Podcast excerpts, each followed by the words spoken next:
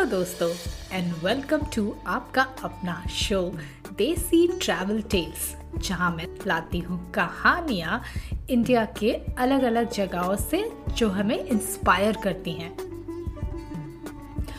अभी चल रही है सीरीज़ विमेन ऑफ़ चित्तौड़गढ़ जिसमें आपने सुनी दो कहानियाँ पहले, एक थी रानी पद्मिनी की और दूसरी थी पन्नादाई की। और अगर आपने नहीं सुना है तो आप इस कहानी को सुनने के बाद जाके वो कहानियाँ भी सुन सकते हैं। तो ये है तीसरी और आखिरी कहानी from the series women of Chittorgarh. हम हाल ही में गए थे उदयपुर, जहाँ से हम गए चित्तौड़गढ़, और वहीं पे मैंने सुनी कहानी मीराबाई की। चित्तौड़गढ़ फोर्ट के अंदर ही एक मीराबाई का मंदिर भी है। ये दुनिया का एक लौता टेंपल है, जहाँ पे कृष्णा के साथ मीराबाई को रखा गया है। मीराबाई बहुत बड़ी कृष्ण भक्त थी और वैसे ही उनको इस टेंपल में दिखाया गया है। कहानी शुरू करने से पहले मैं बता दूँ कि हमारा एक YouTube चैनल है, जिसका नाम है two to tango travel tales T W O two numeric two T A N G O tango travel tales जहाँ पे आप जाके चित्तौड़गढ़ घूमने के बारे में सारी इन्फॉर्मेशन जान पाएँगे। तो चलिए आज की कहानी शुरू करते हैं।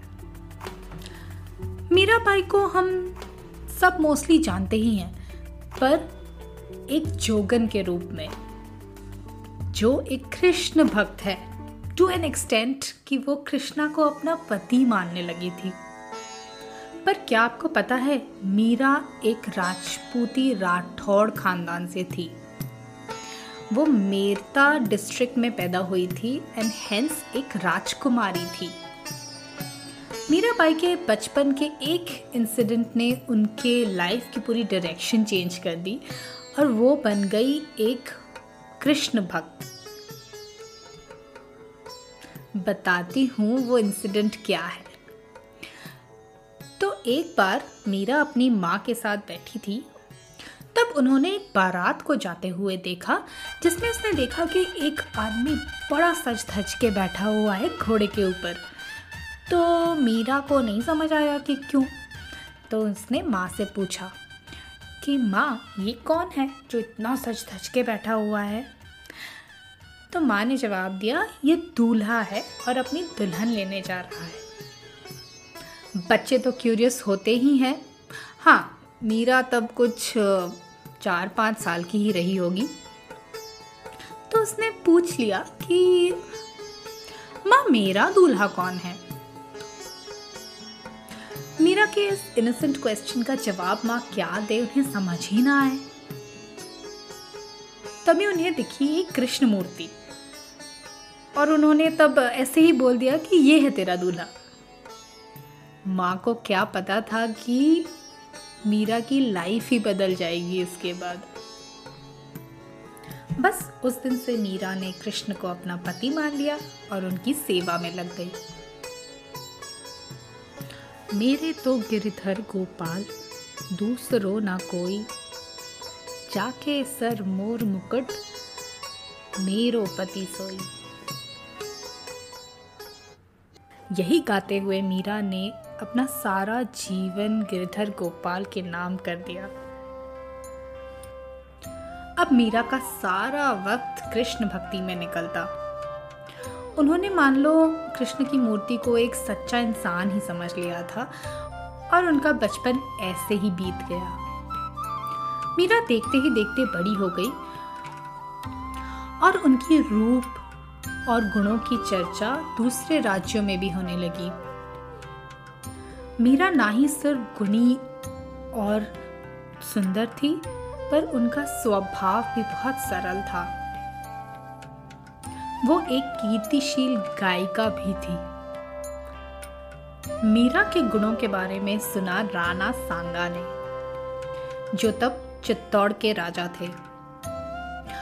और उन्होंने बिल्कुल देरी ना करते हुए अपने बड़े बेटे भोजराज के लिए मीरा का हाथ मांग लिया। चित्तौड़ से रिश्ता आने पर मीरा के पिता और घर वाले बहुत खुश हुए। पर मीरा नहीं, क्योंकि वो तो कृष्ण को अपना पति मान चुकी थी। किसी और से शादी वो सपने में भी नहीं सोच सकती थी। पर मीरा के अलावा ये रिश्ता किसी और को कहाँ समझ आने वाला था? प्रैक्टिकली देखा जाए तो इस बात का कोई मतलब तो नहीं बन रहा था। पर हर वो चीज़ जो आप महसूस करते हैं, दुनिया को भी समझ आए ज़रूरी तो नहीं। सबके अपने अपने एक्सपीरियंसेस होते हैं, जो उनका पर्सपेक्टिव टवर्ड्स लाइफ बनाते हैं। तो आपके लिए जो सही है, ज़रूरी नहीं। हर किसी के लिए वो सही हो। तो मीरा के लिए जो सत्य था, बाकी परिवार के लिए नहीं था। और मीरा के ऑब्जेक्शन होने के बावजूद उसकी शादी भोजराज से करवा दी गई। और वो चित्तौड़ की रानी बन गई। उस समय लड़कियों की कहाँ सुनी जाती थी? जो घर वालों ने डिसाइड किया वही सही। आज के वक्त में मुझे लगता है हम कितने फॉर्चुनेट है कि हमारा एक से है हमारी लाइफ में। ऐसा नहीं है कि उस जमाने की औरतें सक्षम नहीं थी। पर सोसाइटी के बनाए हुए कुछ अननेसेसरी नियमों के चलते उन्हें एक दायरे में रहना पड़ता था। अभी भी हमारे देश में कई जगहें ऐसी हैं जहाँ पे औरतों की स्थिति ज़्यादा सुधरी नहीं है। नेवरदलेस चेंज आ रहा है।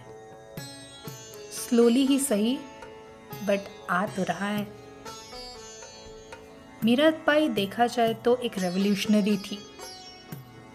एक रिबेल थी but a very different kind उन्होंने अग्रेशन को नहीं डिवोशन को अपना हथियार बनाया। अन्याय से लड़ने के लिए। मीरा के बहुत इनकार करने पे भी उनके दादाजी राव दूदा ने उनकी शादी चित्तौड़ के राजा राणा सांघा के बेटे भोजराज से कर दी। मीरा ने नियति को स्वीकार कर लिया, पर कृष्ण पे अपनी आस्था को नहीं छोड़ा।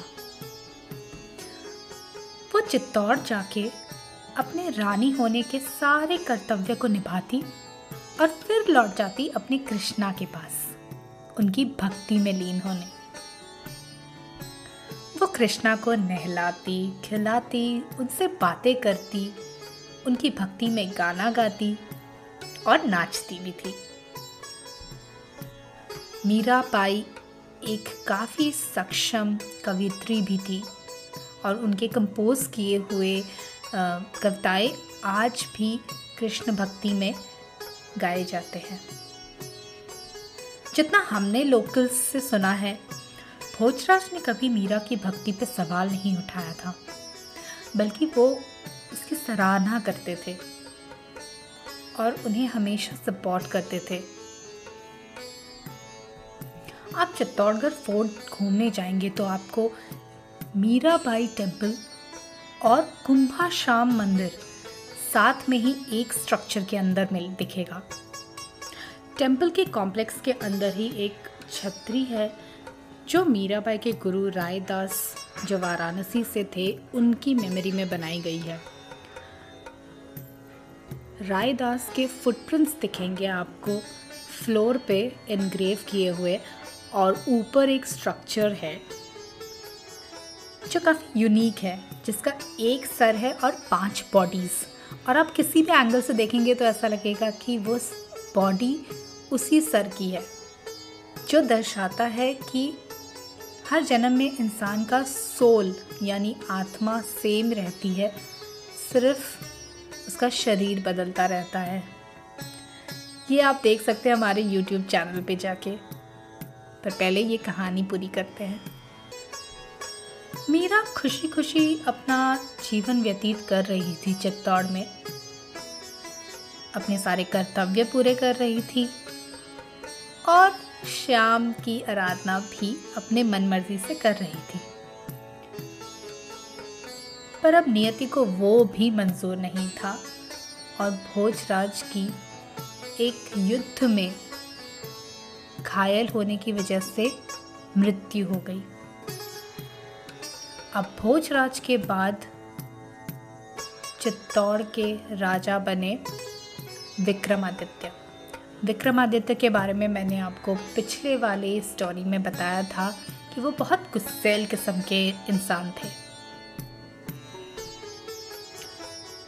विक्रमादित्य अपने गुस्सेल स्वभाव की वजह से लोगों से बहुत दुर्व्यवहार करते थे।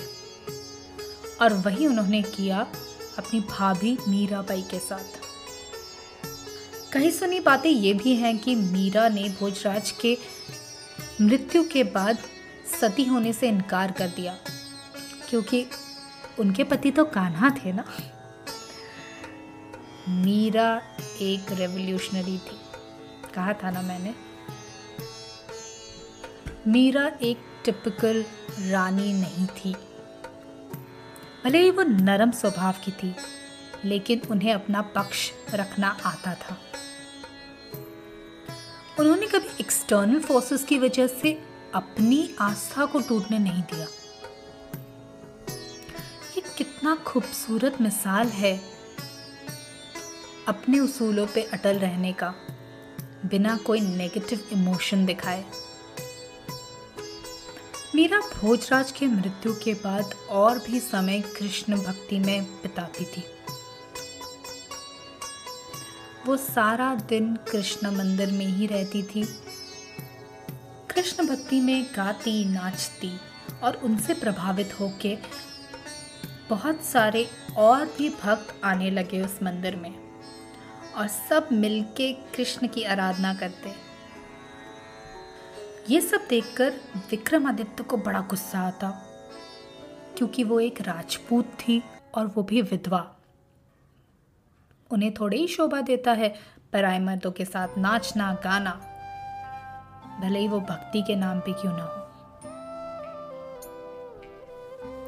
मीरा एक राजपूत विधवा के गाइडलाइंस के हिसाब से बिल्कुल ही मिसफिट थी।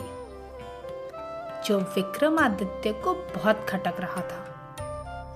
विक्रमादित्य ने काफ़ी बार मीरा को रोका था दूसरे साधुओं के साथ घुलने मिलने से। पर वो तो अपने कृष्ण की साधना करती थी। अब वहाँ साधु आए या कोई और, उसे क्या फ़र्क पड़ता था? वो अपनी साधना में विलीन रहती थी। मीरा को अपने हिसाब से ना चला पाने पे विक्रमादित्य को बड़ा ही क्रोध आया। और उसे लगता था कि मीरा की वजह से उनके परिवार पे उंगलियाँ उठेंगी। बदनामी होगी परिवार की। इसलिए उसने मीरा को मार डालने का सोचा। एक दिन विक्रमादित्य ने फूलों की टोकरी में एक नाग भर के भेज दिया। ताकि गुप्त तरीके से मीरा की मौत हो जाए और किसी को कुछ पता भी ना चले। पर कहते हैं कि चमत्कार से वो नाग फूलों की माला में बदल गए। कहते हैं ना जाको राखे सा या मार सके ना कोई। बस वही हुआ मीरा के साथ। कहा यह भी जाता है कि मीरा की दासिया जो उसकी हमदर्द थी उन्होंने नाग हटा के फूलों की माला रख दी। और वैसे मीरा बच गई। एक बार सफल ना होने पे विक्रमादित्य ने फिर से कोशिश की मीरा को मारने की। इस बार चरणामृत बोल के विष दे दिया उसे। कृष्णा का चरणामृत वो ठुकरा नहीं सकती थी। उसे पता था कि इसमें विष है, पर फिर भी उसने पी लिया। कि अगर कृष्णा चाहते हैं कि मेरी मृत्यु हो जाए तो वही सही। पर उस विष से भी मीरा को कुछ नहीं हुआ। देखिए, ये फिक्शन है या फैक्ट मुझे नहीं पता। पर यहाँ हमें ये सीख लेनी चाहिए कि चाहे दुनिया आपको कितना भी भला बुरा कहे या आपके साथ कितना भी भला बुरा करे। अगर आप जानते हैं कि आप सही है तो आपको उस पर अटल रहना चाहिए। अपना कॉन्फिडेंस इंटैक्ट रखना चाहिए। इतना अत्याचार सहन करने के बाद मीरा ने डिसाइड किया कि अब उसे अपने मायके मेरता चले जाना चाहिए। तो वो मेरता चली तो गई, लेकिन वहाँ भी किसी ने उसे एक्सेप्ट नहीं किया।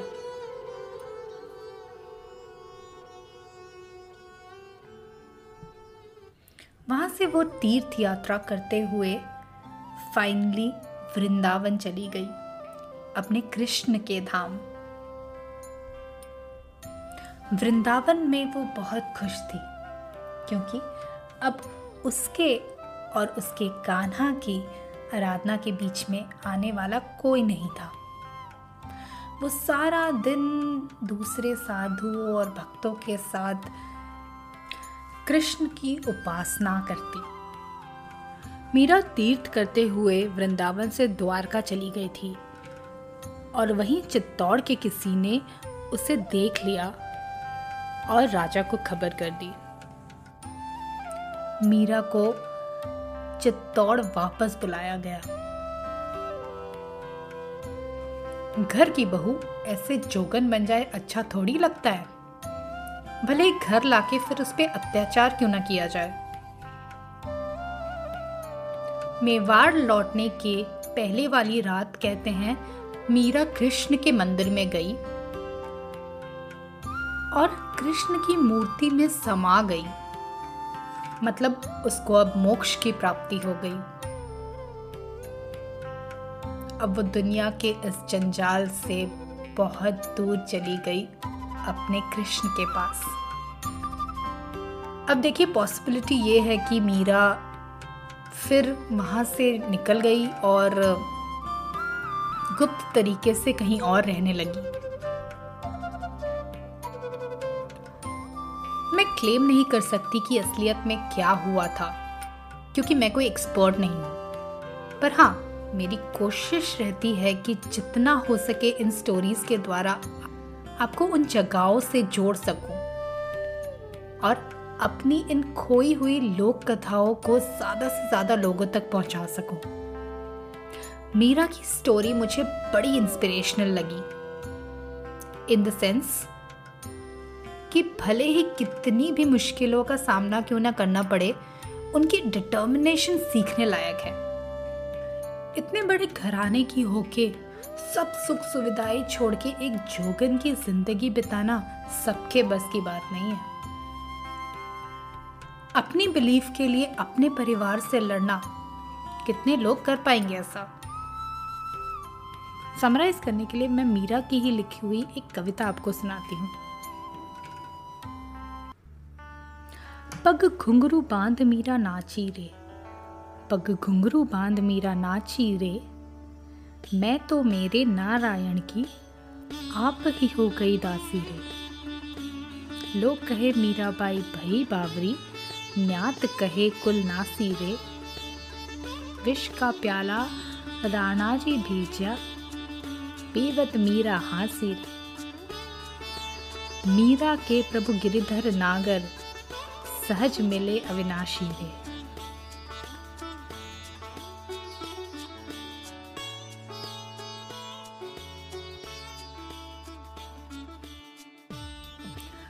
चाहे मीराबाई हो, या पन्नादाई, या फिर रानी पद्मिनी, चित्तौड़ की इन औरतों ने एक से बढ़कर एक मिसाल कायम की है।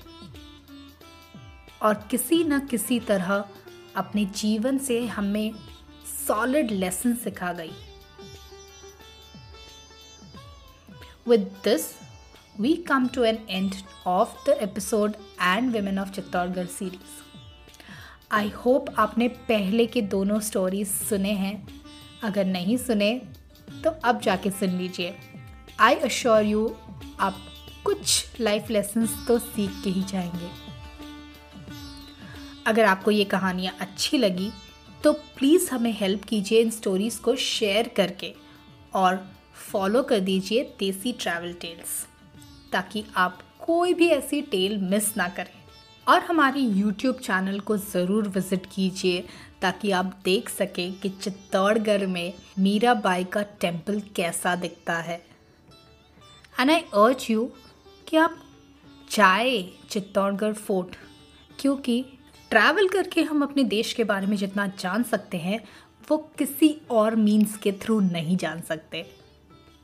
और हमारे चैनल की यही कोशिश रहती है कि हम आपके लिए ट्रैवलिंग और आसान बना सकते with all the information that is possible आप हमारे साथ इंस्टा पे भी कनेक्ट कर सकते हैं और मुझे पर्सनली डीएम भी कर सकते हैं। यूट्यूब का लिंक आपको डिस्क्रिप्शन में मिल जाएगा तो प्लीज़ विज़िट कीजिए और हमारे चैनल को सब्सक्राइब कीजिए। अगर आपको ये कहानियाँ अच्छी लग रही है तो हमें रेट करना मत भूलना and ensure it's a five star follow करके हमारे साथ जुड़े रहिए एंड सुनते रहिए Desi travel tales until next time take care and happy travelling